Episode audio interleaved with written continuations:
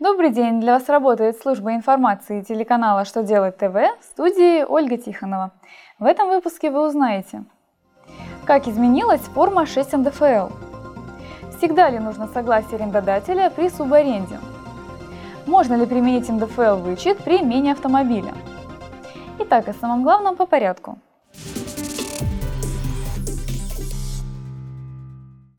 Налоговая служба внесла изменения в форму 6 НДФЛ – эти изменения касаются прежде всего реорганизованных компаний. Обновленную форму расчета 6 НДФЛ нужно применять с отчетности за 2017 год, но вступит в силу он только через два месяца после публикации приказа. На титульном листе обновленного расчета появились поля для указания кода реорганизации, КПП и ИНН реорганизованного лица.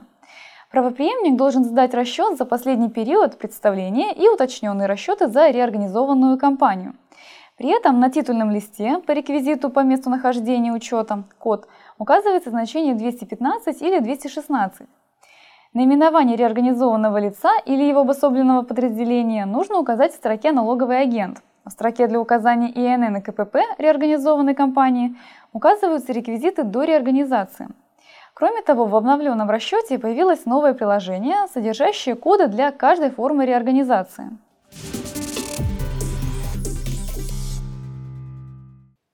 Если субаренда предусматривается договором, то обращаться к арендодателю по каждой сделке не нужно. Арендодатель в одностороннем порядке отозвал согласие на субаренду, предусмотренное в отдельном пункте договора. По мнению окружного суда, арендодатель был вправе это сделать, потому что предусмотренные в договоре условия можно считать предварительным согласием, которое арендодатель может отозвать по своему усмотрению. Верховный суд не согласился с такой позицией, поскольку согласие на субаренду выделено в отдельном условии договора. Изменяется оно в том же порядке, что и другие условия договора.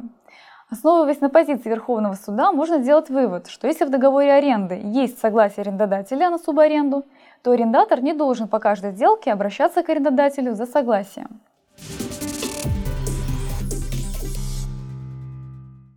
Доходы, полученные при мене авто, можно уменьшить на расходы на приобретение прежней машины или можно воспользоваться НДФЛ вычетом. Минфин напомнил, что сумма дохода, которую физлицо получает при мене, определяется по указанной в договоре стоимости имущества. При мене можно уменьшить размер дохода на расходы, связанные с покупкой прежнего имущества и подтвержденные документально. Или можно воспользоваться имущественным вычетом. Получается, что меняя автомобиль, физлицо вправе применить НДФЛ вычет или уменьшить сумму полученных доходов.